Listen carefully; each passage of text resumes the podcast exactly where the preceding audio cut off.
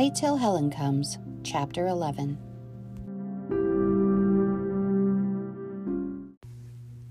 As soon as I came out of the woods behind the church, I knew something was wrong. The air shimmered with heat, and it was very still. No breeze ruffled the trees of the, ma- the leaves of the maples. No birds sang. No car sped down Clark Road. The clouds in the sky seemed to hover overhead, silent witnesses, waiting and watching as I followed Michael toward the back door. Wait! I called to him. Wait for me, Michael! I ran across the grass and caught up with him at the steps. Don't go in there! I grabbed his arm, almost making him drop the bowl of salamanders. What is the matter with you? Michael yanked his arm free and stared at me, almost as if he were afraid of me. Are you going off the deep end or something? There's something wrong. I stared at the back door, my heart pounding wildly, my knees shaking. There's there's something in the house. Molly, stop it. Michael's eyes widened behind his glasses, but he didn't move toward the door. Before he could say any more, we heard a crash from somewhere inside, then another. As the noise increased, we clung to each other, too frightened to move. Let's get out of here, Michael cried after a resounding thud from inside seemed to shake the entire house. Running after him, I glanced back just in time to see a pale figure emerge from the back door. It hesitated on the steps for a moment, looking after us, and then vanished. Did you see her? I clutched at Michael's shirt, making him stop for a moment. Who? He looked back at the house from the edge of the woods. Helen! I cried. Helen! She was in the house. I saw her. I saw her on the back porch. He shook his head. You must have been seeing heat waves or something, he whispered. Whoever was in our house isn't any ghost. It's probably a motorcycle gang or something. What are we going to do, Molly? He edged backward into the woods, putting a screen of trees and bushes between us and the church. I wish Mom would come back.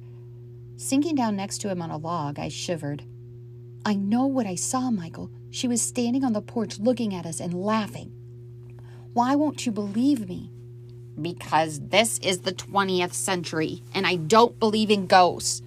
His voice shook as his voice shook and he moved further away from me. What about poltergeists? I've read stuff in the newspaper about them. They throw furniture and destroy stuff, and scientists don't have any explanation for them. Yeah, but you never see them.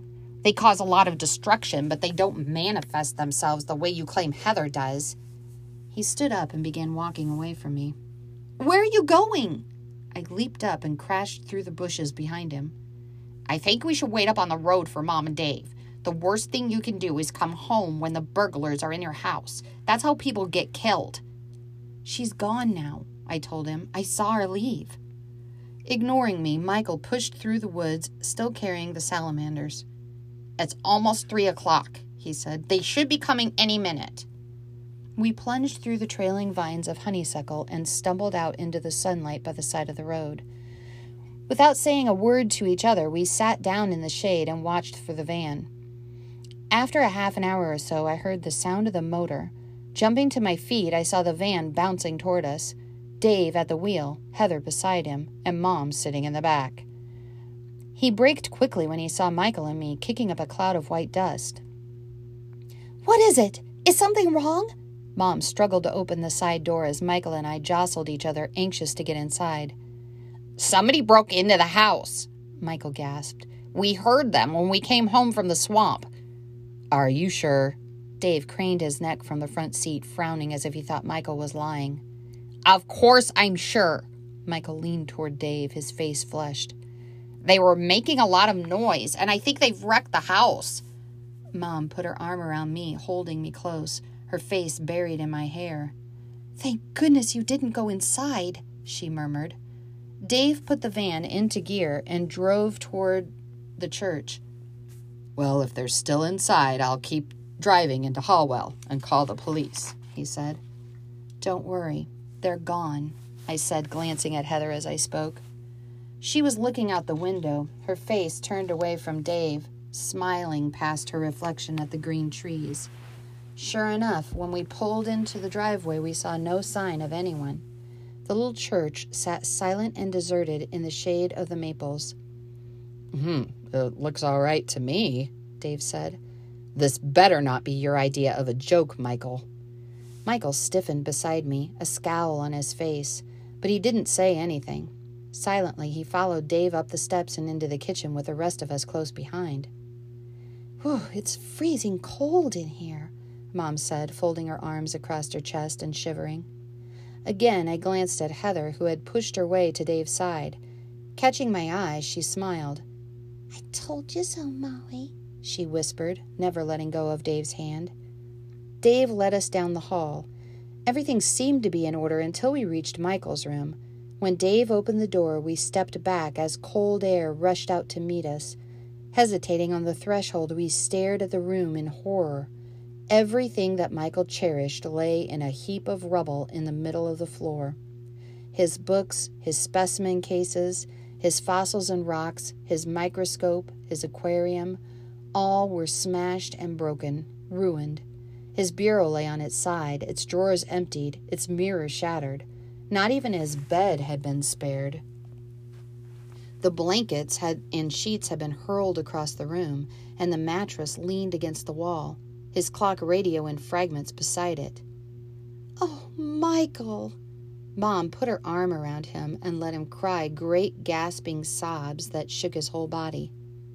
My insects, my butterflies, Everything's ruined, he wailed. Everything. Dave rested a hand awkwardly on Michael's shoulder. The police will get to the bottom of this. Whoever is responsible will pay. Believe me, he will. Then he turned to me. We better take a look at your and Heather's room, he said. But Heather was there ahead of us, sitting on her bed, still smiling. Her side of the room was untouched, but mine was destroyed. My books, my diaries and journals, my teddy bears had been ripped to shreds. Like Michael's, my bed had been torn apart, my clothes scattered about, my china and glass unicorns shattered. They must have heard you and Michael, Mom said. You scared them off, I guess, before they wrecked the entire house. But I wasn't listening. Instead, I was staring at a scrawled message on the wall over my bed. Written faintly in an old fashioned hand, it said, I have come, H E H. What did I tell you? Heather whispered. Without my noticing, she had crept to my side. One cold hand touched my arm as she smiled up at me, her back to Dave. Pulling away from her, I ran to Mom, who was standing in the doorway, one arm around Michael. It's all her fault, I cried. She made this happen. Good God, Dave said, expre- exasperation darkening his voice. Heather tries to comfort you and you turn around and try to blame it on her? He lifted Heather and she buried her face in his beard, sobbing. Molly, I can't believe you said that. Mom sounded shocked. I know you're upset, but Heather couldn't possibly have had anything to do with this. Look! I pointed at the wall. See that? But even as I spoke, I saw Helen's message fade away like letters written in the sand as the tide rises. What had been words, letters, were now meaningless cracks and scuffs on the wall. Darling, Mom drew me closer, caressing my back. It's all right, Molly. We'll get it all put back together somehow. Frightened, I collapsed against Mom, letting her stroke my back, my hair, crying as if I would never stop. Well, we should check out the rest of the house, Dave said after a while. And our studios. I'll call the police. Silently, we followed him through the house his and Mom's room, the living room, the kitchen, the bathrooms. Nothing had been touched. Relieved, he walked down the driveway toward the carriage house, towing Heather behind him like a pull toy. A glance inside told him that nothing had been disturbed. His bowls and mugs, his vases and platters sat on their shelves, either glazed or waiting to be glazed. The kiln and the pottery wheel stood silently in their places. Overhead, the rafter in the rafters, a barn swallow twittered and flew back and forth, worried that we would disturb his nest. Satisfied, Dave led us across the yard to the side door of the church. Once again, we recoiled from the cold air, and I clasped Mom's hand, knowing what we would find. Mom's big canvases had been slashed and thrown to the floor. Her easel was smashed and her oil paints were smeared all over the walls. For a moment, I was sure I saw Helen's initials scrawled there, but as before, they vanished too quickly for me to point them out. Mom fell against Dave, too upset to speak. He put his arms around her and stroked her hair as if she were a child, letting her tears soak his shirt. Heather hovered near her father, obviously displeased by the attention he was giving to Mom. Don't cry, Jean, don't cry, Dave whispered. If I can't fix the easel, I'll get you another one. But we can't afford it, Mom sighed. We were counting on the sale of my paintings to get through the winter, and now they're ruined. How will we pay the mortgage? How will we heat the house? Don't worry, Jean. I can teach a few classes, and we've got insurance, and I know it won't replace your paintings, but it will help. As Heather tugged at his trouser leg, he turned to her. Not now, Heather. She recoiled from the anger in his voice. You love her more than you love me, she whimpered. Dave either ignored her or failed to hear. He started toward the house with his arm around Mom's shoulders. We'll call the police, he said. As Heather hung back, frowning at Mom and Dave, Michael turned to her. Poor little Heather, he said. Left out in the cold by Daddy. She stared up at him. Do you believe in Helen now? she hissed. I told you she'd make you sorry. The next time it'll be much, much worse. You just wait. You little creep. Michael grabbed her and shook her. You know perfectly well you're lying about Helen. What makes me mad is the way you're enjoying seeing us unhappy. You just love it, don't you? I hate you all. Heather tried to pull away from him. Now let me go! Dad! Daddy! Let me go! Dave turned back just in time to see Heather and Michael struggling. Running toward us, he pulled Heather away from Michael. While she clung to him, sobbing, he caught Michael by the neck of his t shirt. Don't you ever do anything like that again, he yelled. Aren't things bad enough without you picking on a kid half your size? As Dave strode back to the house carrying Heather, Michael and I sat down on the church steps. I despise him, Michael muttered. I despise them both. Me too. Although I didn't say it aloud, I knew I hated Helen most of all. Fearfully, I glanced toward the graveyard. For a second, I thought I saw a glimmer of white in the shade of the oak, just a flash through the hedge. You're there, aren't you? I thought, watching all of this, enjoying it even more than Heather. A few minutes later, I saw the back door open. Heather ran down the steps and across the yard. Pausing at the graveyard gate, she looked up at me, smiling. Then she pushed the gate open and vanished behind the hedge. As I leaned toward Michael to tell him where Heather had gone, I was interrupted by an arrival of a police car. It pulled up by the steps, and a fat man in a light blue shirt and dark pants got out and went inside. From where Michael and I sat, we could hear his radio squawking. Around 20 minutes later, he came outside with Mom and Dave. It's a shame, a real shame, he was saying as he walked toward the church. Never had anything happen like this around here before. Most folks don't even bother to lock their doors when they go out. Must have been some kids from Adelphia or somewhere. Baltimore, maybe. Just passing through, doing drugs, looking for fun. Who knows? Nodding to Michael and me, he followed Mom and Dave into the church and up the stairs to the loft. We could hear them walk around talking. As they emerged from the church, the policeman stopped and wiped his forehead with a big handkerchief. His face was red and shiny from the heat. Are these the two that interrupted the vandals? He peered down at Michael and me. Mom introduced us, and Officer Green asked us a few questions, but we couldn't really tell him anything that would help. He put his n- notebook into his pocket and then he thanked us. You sure you didn't see anybody? he asked. My sister claims that she saw a ghost, Michael said, taking me completely by surprise.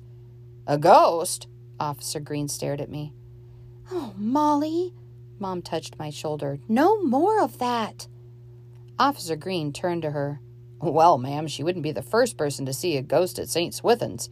I know grown men who don't like to drive past the graveyard at night. He chuckled.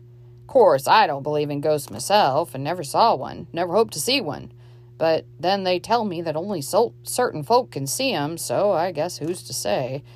The officer patted my head and said that he was sorry about my room. I hope I hope we all get it all straightened out, but I know that you'll never be able to replace some of those things. Turning back to Mom, he added, I'd sure hate for you folks to think that anybody from Hallwell made this mess. There's not a living soul in these parts who would do something like that. As Officer Green walked back to his car, still talking to Mom and Dave, I turned to Michael. You were trying to make me look stupid again, weren't you? I accused, but he didn't answer. He stood beside me, his shoulders hunched like an old man's, frowning at the ground. Why did you tell that policeman about Helen? He thought I was nuts. I glanced at Michael, feeling like he'd betrayed me. Without looking at me, Michael shrugged, shoved his hands into his pockets, and walked off toward the house. I watched him stop on the porch and pick up his bowl of salamanders before he vanished inside. I sighed and sat down on the church steps.